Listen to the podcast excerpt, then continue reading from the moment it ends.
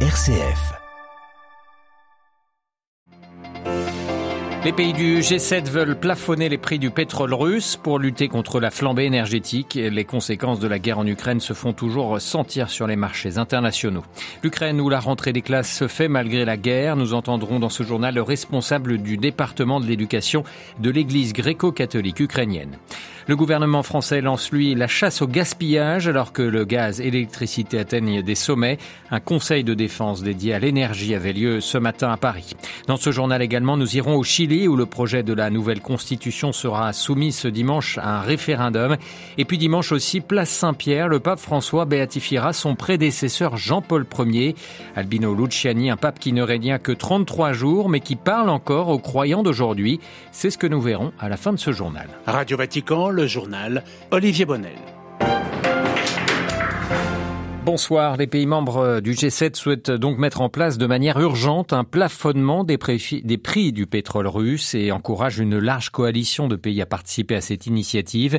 L'annonce a été faite suite à un sommet ce vendredi des ministres des Finances des pays du G7. L'adoption d'une telle décision conduirait à une déstabilisation significative des marchés du pétrole, a répondu le Kremlin cet après-midi. Nous reparlerons de l'énergie en France dans quelques instants. En ce début septembre, c'est la rentrée des classes également en Ukraine insécurité et désir de normalité. De nombreux défis attendent les élèves et les enseignants, les élèves qui ont repris hier le chemin de l'école malgré la guerre. Le ministère ukrainien de l'Éducation a rendu public une liste de recommandations sur la présence des élèves, les cours à distance et les conditions pour garantir la sécurité des enfants. Notre consoeur de la rédaction ukrainienne de Radio Vatican, Svetlana Dukovic, a pu joindre à Lviv le père salésien Petro Maïba. Il est le responsable du département éducatif de l'église gréco-catholique ukrainienne.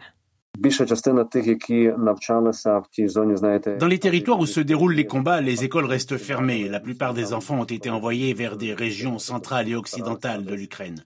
Et le ministère de l'Éducation a décidé que pour ces écoles fermées, la seule forme d'enseignement se fera en ligne. En revanche, dans d'autres régions, les écoles ont le choix. Par exemple, à Lviv, l'administration est plus ouverte à un enseignement en présentiel. Toutefois, dans ce cas, les écoles doivent disposer d'abris et elles doivent garantir la sécurité. Elles peuvent aussi choisir une partie de l'enseignement en présentiel et l'autre partie en ligne. En réalité, chaque école peut s'adapter à la situation concrète, bien qu'en général, plus de 65% des parents sont contraires à la présence des enfants dans les classes. Notre rôle d'éducateur est d'être là pour les enfants et les parents, de créer une communauté. Et puis il y a un aspect important, c'est faire ce que nous pouvons et le faire bien, parce que malgré tout, même dans cette situation, les enfants doivent étudier, ils doivent suivre les leçons, ils doivent faire leurs devoirs et on doit leur inculquer des valeurs. Et malgré les difficultés, ils doivent cultiver autant que possible les relations avec les autres enfants. Le père Petro Maïba, responsable du département de l'éducation hein, de l'église gréco-catholique ukrainienne. La visite de la délégation de l'Agence internationale de l'énergie atomique se poursuit à la centrale de Zaporizhzhia. Il y a encore beaucoup de travail, selon son chef Raphaël Grossi, qui a souligné aussi que l'intégrité physique de la centrale avait été violée à plusieurs reprises. Il est très positif que l'AIEA ait pu visiter la centrale. S'est réjoui de son côté la Russie. Je vous le disais en titre, face à la crise énergétique, énergétique engendrée notamment par les sanctions prises contre la Russie à la suite de l'invasion de l'Ukraine. Emmanuel Macron a réuni aujourd'hui ses ministres dans le cadre d'un Conseil national de défense pour la première fois euh, consacré au dossier de l'énergie. Le gouvernement français qui réclame ce qu'il appelle une mobilisation générale pour la chasse au gaspillage, mais il se veut rassurant à l'approche de l'automne et de l'hiver. La correspondance de Marie-Christine Bourson. Pendant les vacances d'été, Emmanuel Macron avait préparé le terrain auprès de ses compatriotes en déclarant la fin de l'abondance et en les appelant, et je cite, à payer le prix de la liberté que les Ukrainiens défendent. Puis le gouvernement s'est mis à parler de sobriété, un terme qu'il préfère à celui de rationnement. À l'issue du Conseil de défense, une ministre a souligné que si l'objectif est bien de réduire de 10% la consommation d'énergie, le gouvernement prône ce qu'elle appelle une sobriété choisie pour éviter des coupures subies. Le gouvernement prépare cependant des mesures contraignantes au cas où la sobriété choisie s'avérerait insuffisante.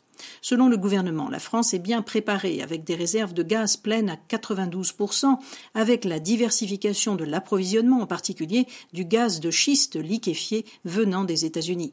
Le gouvernement reconnaît que l'alimentation en électricité est compliquée par l'arrêt de près de la moitié des réacteurs nucléaires dus à des problèmes de corrosion, mais il annonce que les 32 réacteurs en question seront remis en route avant l'hiver. Les oppositions de gauche et de droite au président Macron ne sont pas rassurées.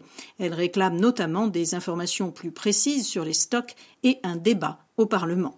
Marie-Christine Bonzon pour Radio Vatican. L'Argentine est encore sous le choc après la tentative d'assassinat dont a été victime hier soir l'ancienne présidente Christina Kirchner au pied de son domicile. Un homme a pointé sur elle un pistolet qui s'est enrayé. Les condamnations ont été nombreuses en Argentine comme à l'étranger. À Rome, le pape François a envoyé un télégramme à l'ancienne présidente pour lui faire part de sa solidarité. Je prie pour que l'harmonie sociale et le respect des valeurs démocratiques prévalent toujours dans notre chère Argentine, écrit notamment le Saint-Père. C'est l'un des défis du président chilien Gabriel Boric arrivé au pouvoir au mois de mars dernier. Le projet de la nouvelle constitution sera soumis ce dimanche à un référendum. Plus de 15 millions de Chiliens sont appelés à s'exprimer. Ces dernières semaines, la tension est montée dans le pays entre partisans et opposants de cette nouvelle constitution. Dimanche, des affrontements ont eu lieu entre les manifestations, entre des manifestants, pardon, et ce mardi, la violence est même arrivée jusqu'au Congrès chilien où une rixe a éclaté entre députés. Si la majorité des jeunes urbains soutiennent ce projet de constitution qui met en place de nombreux droits sociaux. Une frange de la population plus libérale s'y oppose. Damien Larouquet est membre de l'Observatoire politique de l'Amérique latine et des Caraïbes à Sciences Po et revient sur les motivations des opposants. Les, opposants dans cette constitution reprochent euh, ou supposent que euh, c'est un retour au régime d'Allende, donc à l'instabilité politique. Donc en fait, ils ressassent effectivement des arguments, euh, je pense, assez assez surannée. Donc voilà, ça serait sur le plan économique, euh, cette constitution mettrait un terme au miracle économique chilien. Mais encore une fois, ce miracle économique qui effectivement a été euh, reconnu hein, à partir des années 90, etc., c'est quand même un pays dynamique, mais à quel prix il s'est fait euh, quel prix social. Et ce qu'il faut savoir aussi, c'est que quand bien même euh, elle été acceptée, euh, tout, tout va aussi euh, être mis en place par la loi. C'est-à-dire, si vous lisez la Constitution, ce sont des déclarations, des principes, mais, mais ensuite, c'est aussi le législateur qui va s'en emparer. Donc, il y aura bien évidemment aussi des ajustements au moment de, de, de, mettre en place ces différents droits qui sont aujourd'hui consacrés. Des propos recueillis par Marine Henriot. Un sommet entre les États-Unis et les îles du Pacifique se tiendra à la Maison-Blanche les 28 et 29 septembre. Selon la porte-parole de la présidence américaine, cette réunion devrait refléter la coopération pour une région Indo-Pacifique libre et ouverte. L'Indo-Pacifique où la Chine et Washington ne cessent de s'affronter. Il sera béatifié ce dimanche par le pape François sur la place Saint-Pierre. Jean-Paul Ier, né Albino Luciani, évêque de Vittorio Veneto, puis patriarche de Venise. Il succède à Paul VI sur le trône de Saint-Pierre pour un pontificat éclair, 33 jours seulement, qui prend fin avec sa mort soudaine le 28 septembre 1978.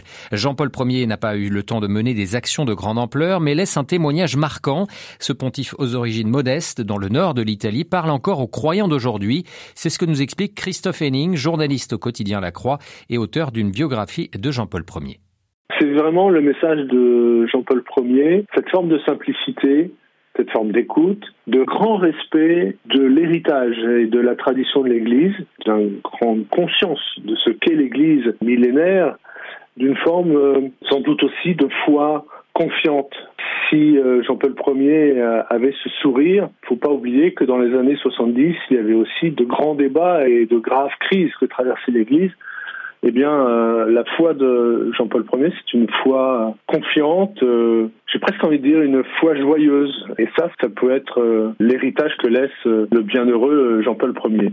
S'il est béatifié, c'est cette simplicité qu'il faut aussi rappeler d'une certaine manière au milieu d'une Église qui est parfois déchirée par ces questions d'autorité, de pouvoir, et qui gagne à retrouver peut-être ou à cultiver encore plus la simplicité euh, qu'a pu avoir Jean-Paul Ier et que l'on ne doit pas perdre de vue. Un extrait de l'entretien réalisé par Adélaïde Patrignani à retrouver en intégralité sur notre site.